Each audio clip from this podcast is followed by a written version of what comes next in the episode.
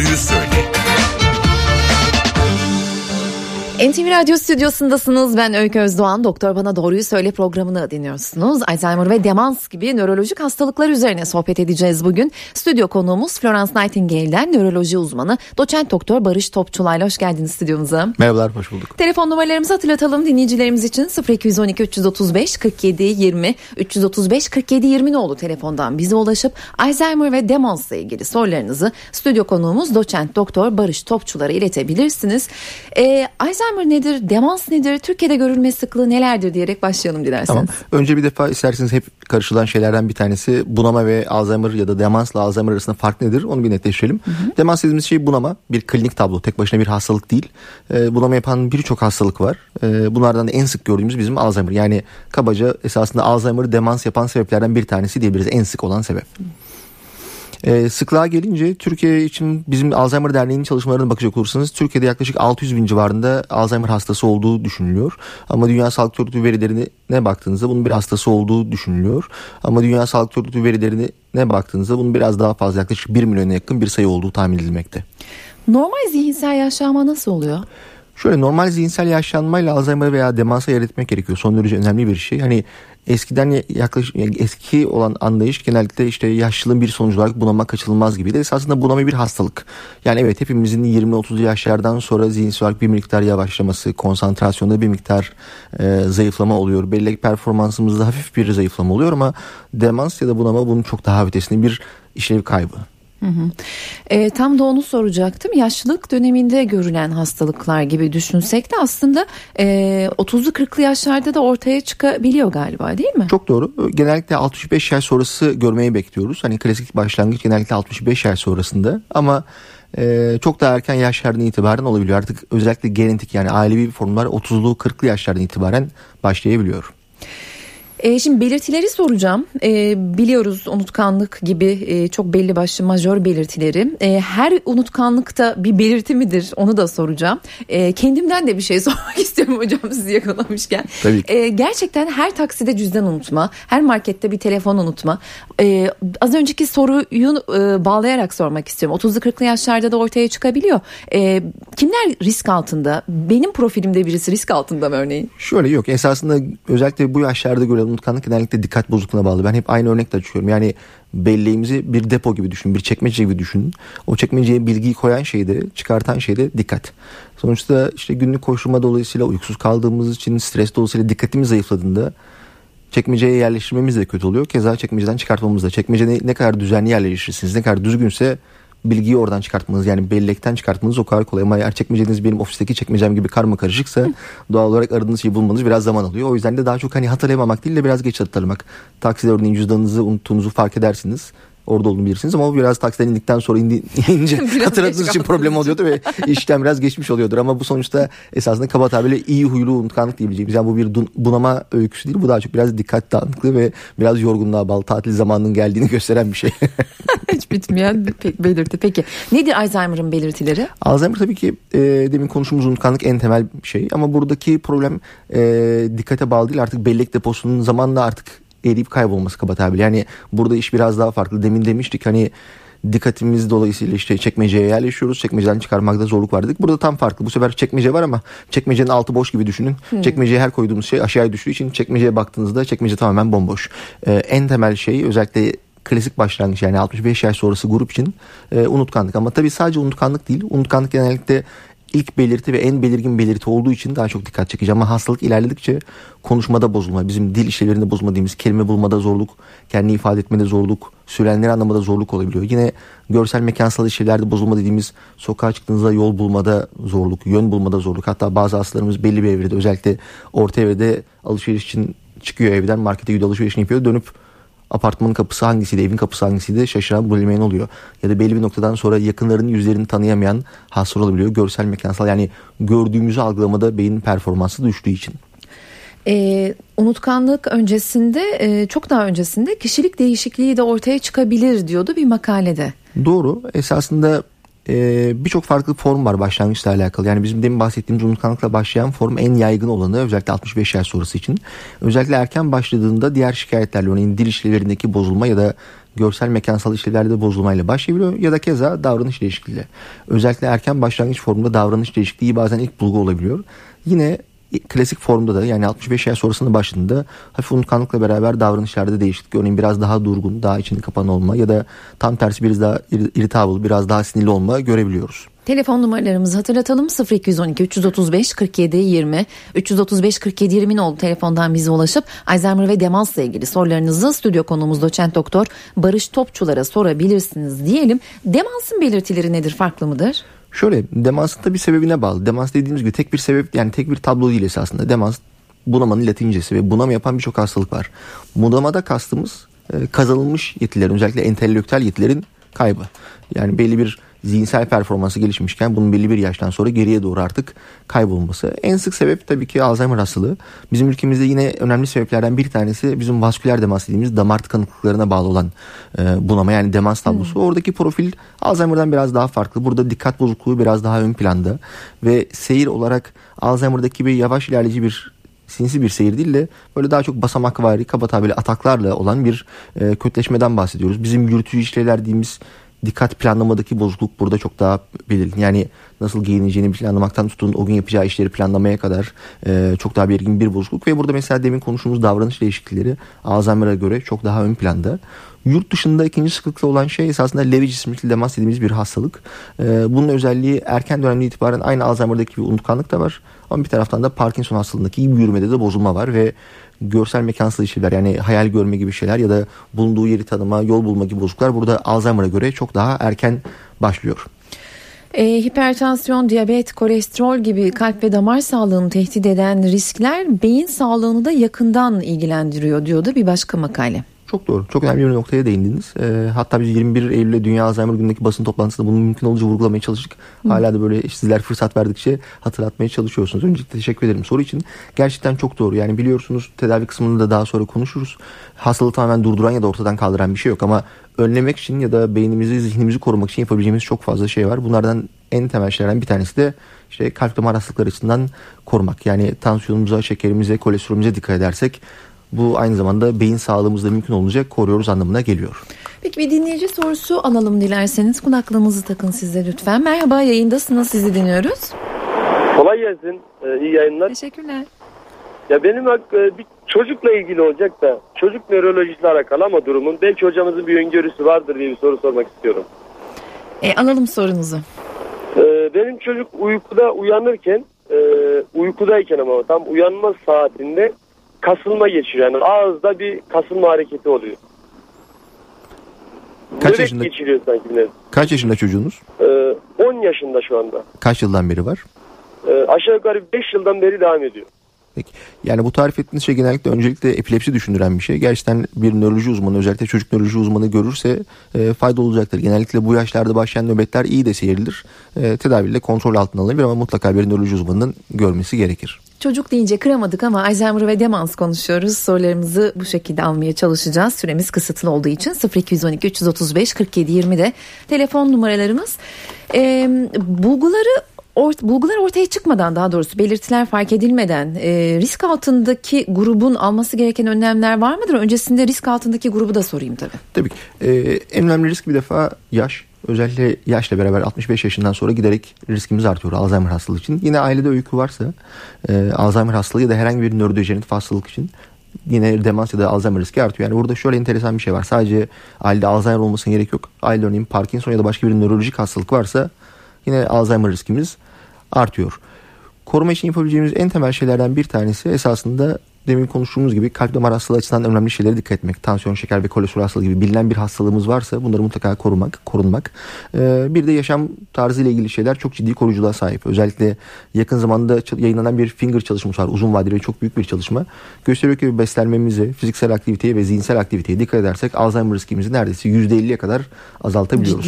Yani hep konuşulan e, bahsettiğimiz Akdeniz tipi diyet hani çok Hı. söylüyoruz az uyguluyoruz esasında ne yazık ki ama gerçekten çok ciddi bir koruyuculuğa sahip.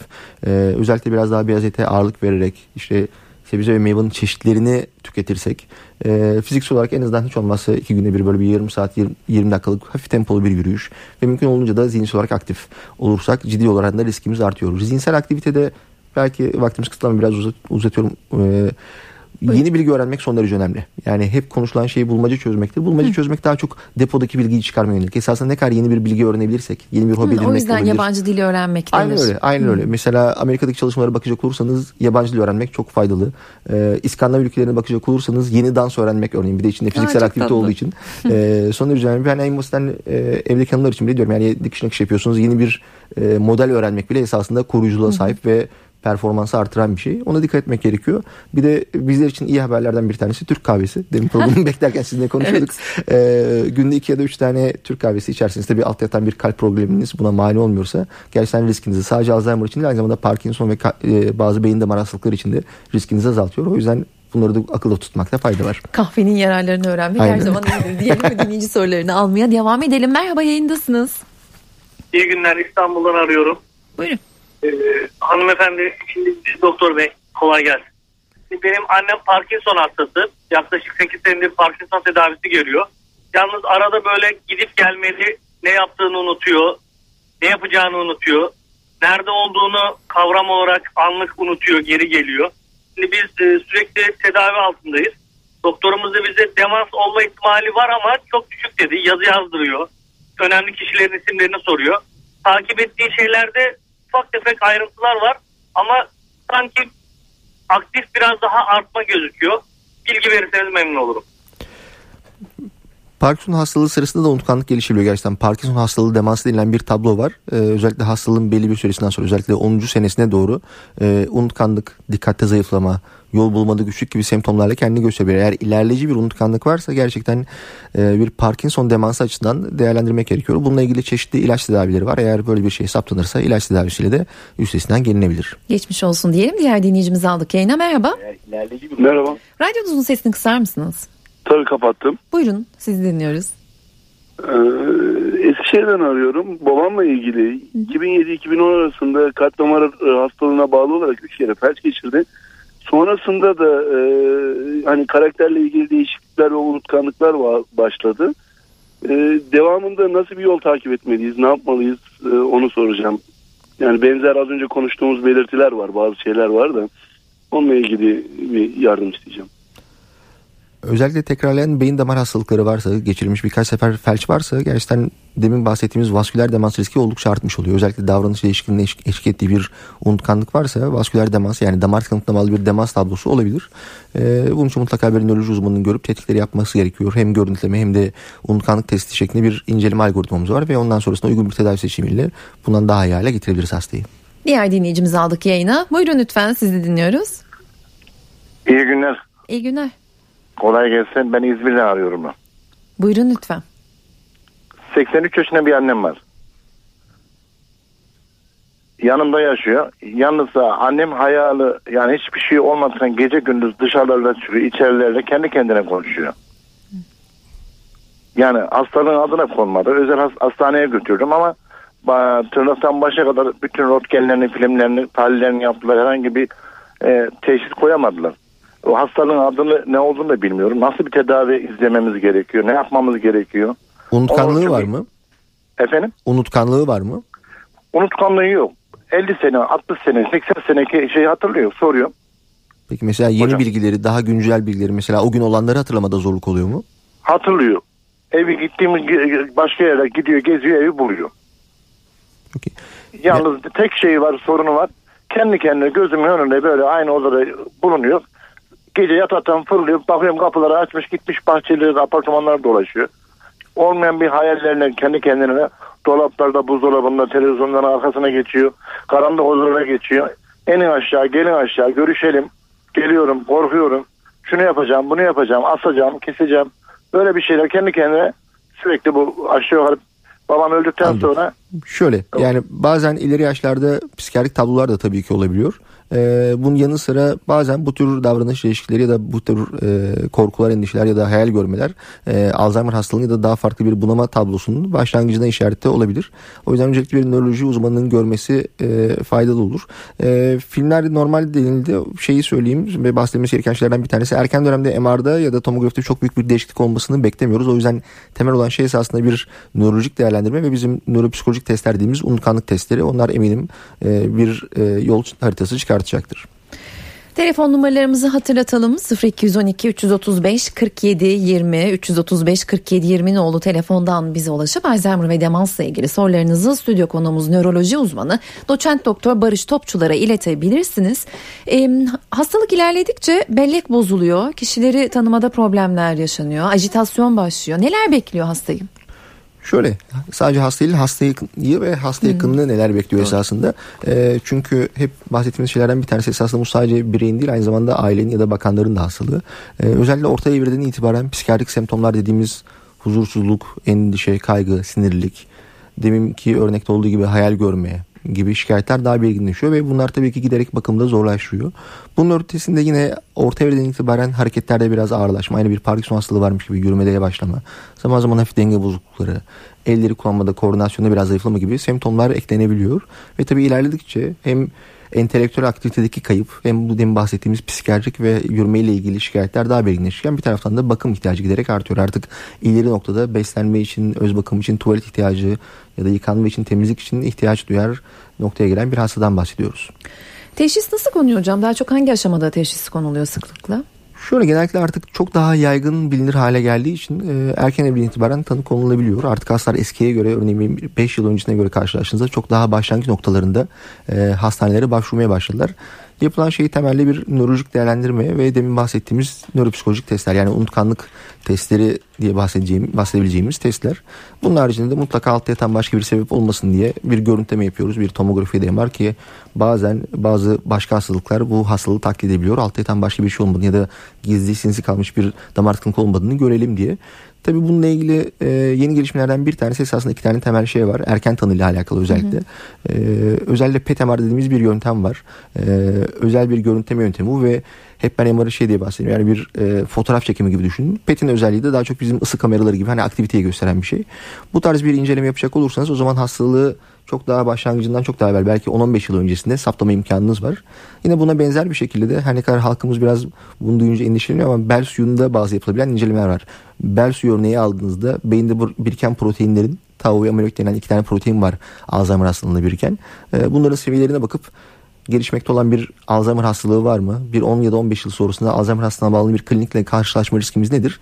Ee, daha hastalık başlamadan 10-15 yıl öncesinden bunlara bakarak e, yüksek doğrulukla saptama şansımız var. Dinleyici telefonlarını almaya başlayalım dilerseniz. Merhaba yayındasınız buyurun lütfen. E, merhaba e, hanımefendi doktor beye bir sorum olacaktı. Buyur. E, şimdi benim annemle yaşıyorum 77 yaşında kendisi. Herhangi bir unutkanlığı falan filan yok ama sürekli sabah akşam çizgi film seyrediyor. Yani 5 yaşında 6 yaşında çocukların izlediği çizgi filmleri izliyor. Ben neden izliyorsun dediğimde çok hoşuma gidiyor diyor. ben de daha önce duyduğum kadarıyla yani çok eskilere gidermiş. Bu bir hastalık başlangıcı veya belirtisi olabilir mi? Bunu soracak. Eğer bunun haricinde başka davranış değişiklikleri varsa daha çocuksu olmak gibi ya da eskiye göre daha durgun ya da daha sinirli olmak gibi bu davranış değişiklikleri varsa evet gerçekten bir demansiyel tablo için bir başlangıç işareti olabilir ve değerlendirmeyi hak eder. Diğer dinleyicimizi aldık yayına. Buyurun lütfen sorunuzu dinliyoruz. Ee, hanımefendi iyi günler. Buyurun. Ee, e, ben yayında, yayında mıyım şu anda değilim. Evet evet herhalde. yayındasınız. Buyurun. Ee, şöyle bir sıkıntım var. Ben 53 yaşındayım. İstanbul'dan arıyorum. Ee, dolayısıyla e, stresli bir hayatımız var. İşimiz icabı da çok stresli bir yaşamımız var. Ee,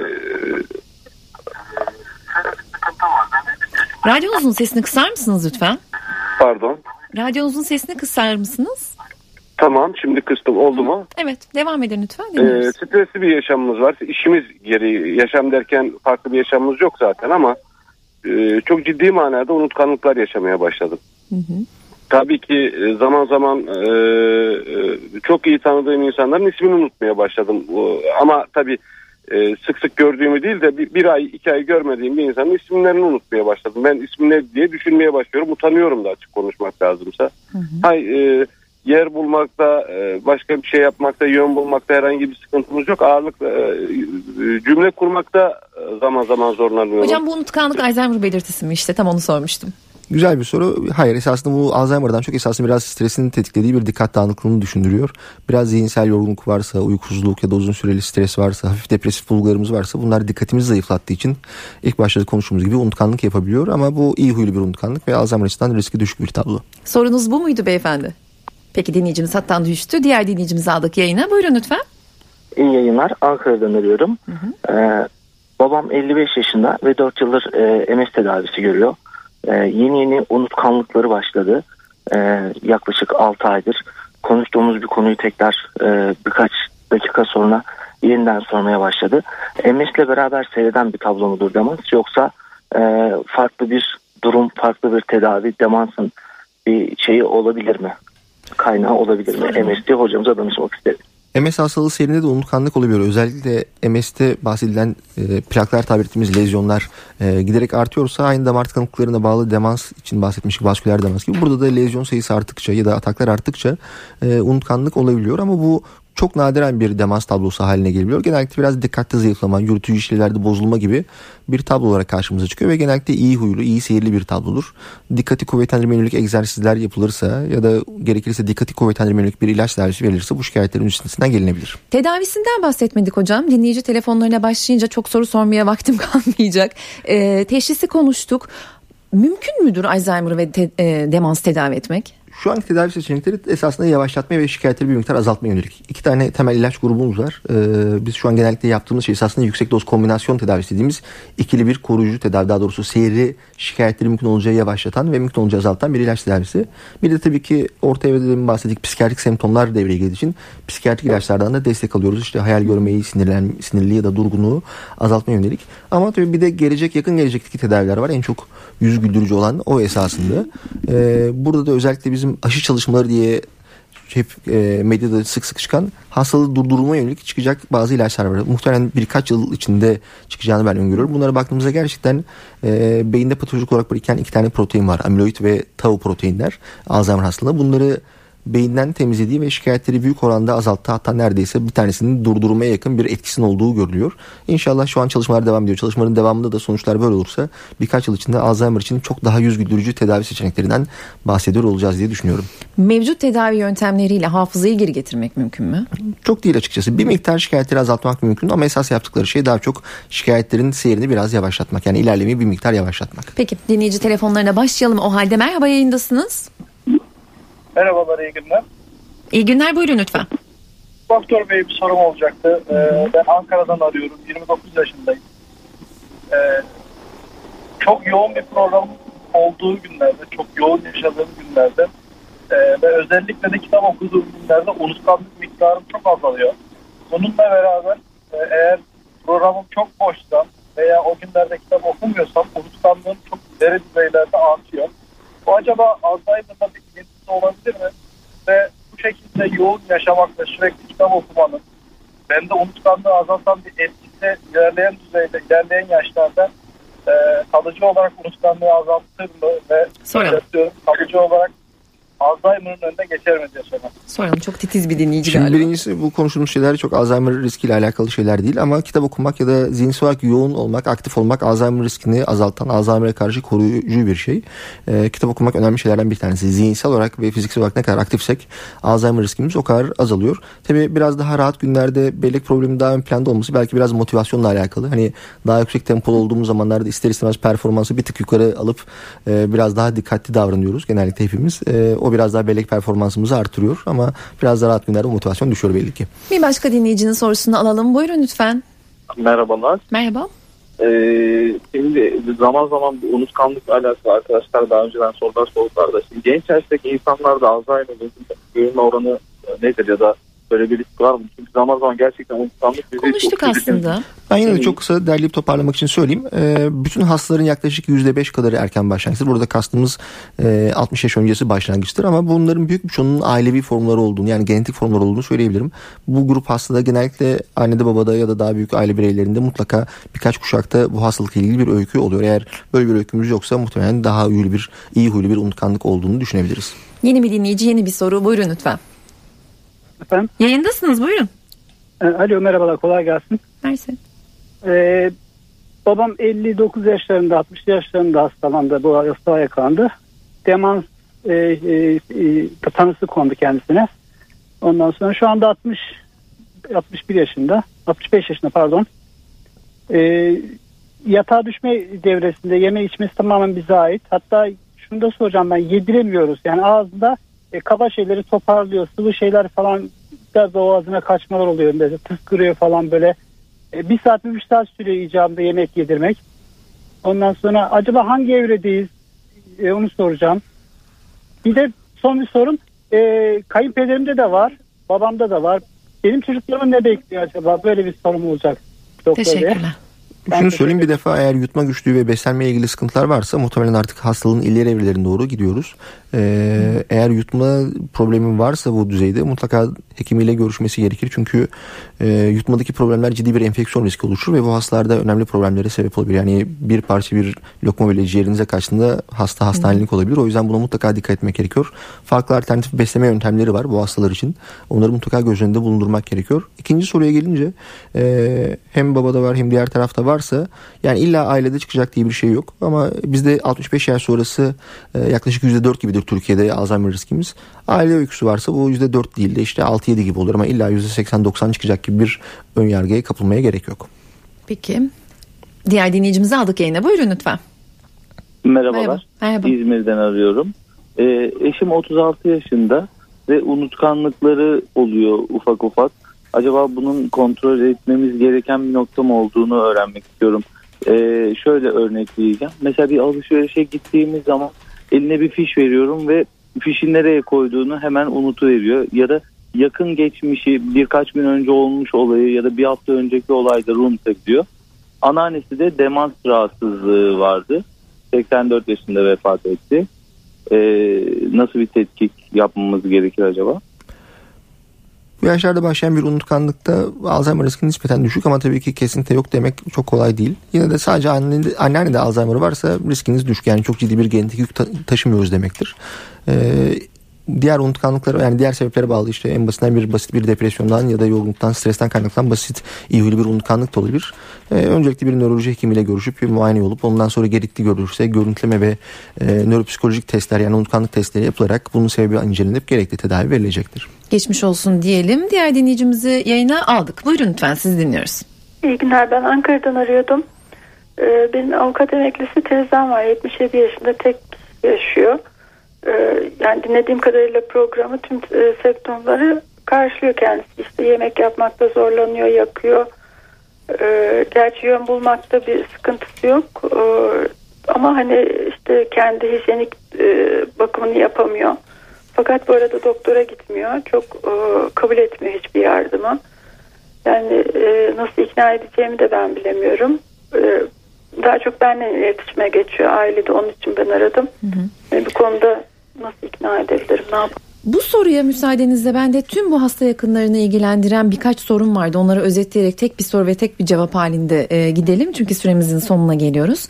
E, hasta yakınları için de oldukça zor bir süreç Alzheimer. E, bir süre sonra bütün dinleyicilerimizin de aktardığı gibi kendisine bakacak duruma, bakamayacak duruma geliyorlar ve kendisine bakanlara bağımlı hale geliyorlar. E, öfke krizleri var, gece uyku problemleri var, e, dolaşma problemleri var, evden uzaklaşma problemleri var. Tüm bunlarla yakınları nasıl başa çıkacak? Şöyle oldukça zor. Yani birincisi ilk baştaki soruyu yanıtlayacak olursak e, biraz bu ben hep aynı örneği veriyorum. Biraz çocuk bakımı gibi yani çok fazla ısrarcı davranmadan çok fazla ajitasyon zemin yaratmadan ama uygun bir motivasyonla hani onun biraz da suyuna giderek uygun bir şekilde ikna edip mutlaka doktora götürmek gerekir. Öbür türlü sonraki günler biraz daha zor olabilir. Tabii diğer sorduğumuz şey en önemli şeylerden bir tanesi. Demin o yüzden söyleyeyim yani bu sadece bireyin değil ailenin hastalığı. Çünkü bizde özellikle aileler bakım üstlendiği için ciddi bir bakım veren yük oluyor. Çünkü 7 gün 24 saat bir hasta bakımı çok kolay bir şey değil. Hele de Alzheimer gibi ilerleyici bir hastalık giderek ihtiyacının bakım yükünün arttığı bir hastalıkta çok ciddi bir psikoloji yani fiziksel yorgunluk ötesinde çok psikolo- ciddi bir psikolojik yük de geliyor. E, o yüzden hasta yakınları için de mutlaka destek alınması gerekir. E, bulundukları ileride Alzheimer Derneği'ne başvurabilirler. Alzheimer Derneği'nin bununla ilgili ücretsiz hizmetleri var. Bazen tartışma toplantıları, sohbet toplantıları gibi aynı zamanda eğitim toplantıları oluyor. Hem hastalıkla ilgili merak ettikleri şeyleri öğrenebilirler, sorabilirler, uzmanlardan yardım alabilirler bu konuda. Hem de e, dertleşerek, sohbet ederek, oradaki psikologlarla görüşerek, grup aktivitelerine katılarak kendi streslerini bir miktar azaltma imkanı bulabilirler. Süremizin sonuna geldik. Son iki dinleyicinin sorusunu alacağım ve sonra kendim bir soru daha ekleyeceğim ama şu Alzheimer Derneği'nin e, evde bakım için e, yaptığı çalışmayla ilgili çok kısa Evet. Ee, geçtiğimiz hafta sonu biliyorsunuz bir e, koşu vardı. Vodafone koşusu vardı. Ee, orada Alzheimer Derneği olarak biz de görev aldık. Ee, bizim de bununla ilgili bir projemiz var. Çünkü bir bağış kampanyası yürütmeye çalışıyoruz.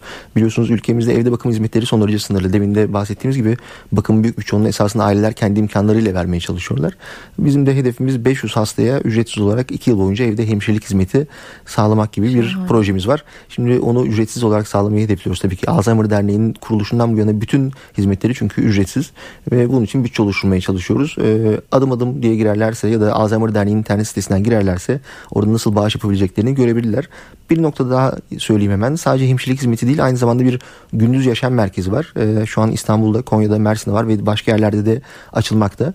Ee, bunlar tamamen ücretsiz olarak verilen hizmetler. Ee, en azından haftanın belli günleri birkaç saat ya da belli bir süre oradaki aktivitelere katılmak için hastaları bırakıp hem kendileri soluklanır hem de hastalara iyi bir zaman geçirme ve iyi bir bakım sağlamış olabilirler. reji uyarıyor. iki dakika, iki e, dinleyici, iki soru, iki cevap nasıl olacak bilmiyorum. Buyurun lütfen yayındasınız. Ee, iyi günler diliyorum ben İzmir'den arıyorum. Hemen hızlıca anlatmak istiyorum. Ee, anneannemde e, nörolojik olarak FAR diye adını bildiğimiz bir rahatsızlık vardı. Ee, kendisi e, akciğer ameliyatında narkoza bağlı olarak Alzheimer rahatsızlığı olduğu söylendi bize. Şimdi e, annemde de aynı FAR rahatsızlığı var fakat e, o da bir ameliyat geçirecek ve narkoz alacak. Bu e, böyle bir şey tetikler mi? Bunu sormak istiyorum. İyi günler diliyorum. Bu biraz geçirilen e, ameliyatla alakalı. Yani uzun süre anestezi altında kalmak gerekiyorsa özellikle de ağır bir akciğer problemi varsa beyin oksijensiz kaldığı için zaman zaman bu tür ameliyatlardan sonra e, unutkanlık olabiliyor. Ama bu bir Alzheimer hastalığı değil. Biraz daha çok beyin oksijensiz kalması ile ilgili bir tablo. E, doktorların zaten ameliyat öncesinde bununla ilgili riskinizi değerlendireceklerdir ve ona göre 8 yaşında bir annem var. E, doktor demans e, testi koydu. E, yalnız hiçbir unutkanlığı falan yok ama çok aşırı takıntıları var. Tuvalet alışkanlıklarında, yemek yerken e, bunları azaltacak bir ilaç var mıdır? Yok ya da ne yapmamız gerekiyor? Şöyle bazen Alzheimer'da bazen de diğer demans tablolarında davranış değişikliği belirti olabiliyor. Takıntı da bunların e, sık karşılaşan örneklerinden bir tanesi. Buna yönelik bazı rahatlatıcı ya da takıntı giderici ilaçlar var. Bazı psikolojik tedavi yöntemleri var. Bunlarla bu şikayetler azaltılabilir. Hocam şu bitter çikolatayı konuşmadan kapatmayalım ne olur programı. Evet, Alzheimer konusunun en tatlı konusu başlıklarından biri herhalde. E, omega 3 ıspanak bitter çikolata yaban mer- mersin hafızayı desteklediği söylenir. Doğru Şöyle, evet yani bunlarla ilgili hep çalışmalar var ama en güncel işte ilk başta konuştuğumuz kahve bir de bitter çikolata. Tabii aşırıya kaçmamak kaydıyla çünkü şekerimizi yükseltirsek o da beyni olumsuz etkileyen şeylerden bir tanesi ama hani günde 3 sefer Türk kahvesi dedik. Onun arada yanına tercihen bitter özellikle yüksek bitter oranı olanlarda e, alırsanız koruyuculuğumuz bir miktar daha artmış oluyor. Çok teşekkürler. İyi ki geldiniz. Florence Nightingale Hastanesi'nden nöroloji uzmanı doçent doktor Barış Topçular bizimleydi. Ben Öykü Özdoğan. Haftaya başka bir konuk, yeni bir konu olacak. Hoşçakalın.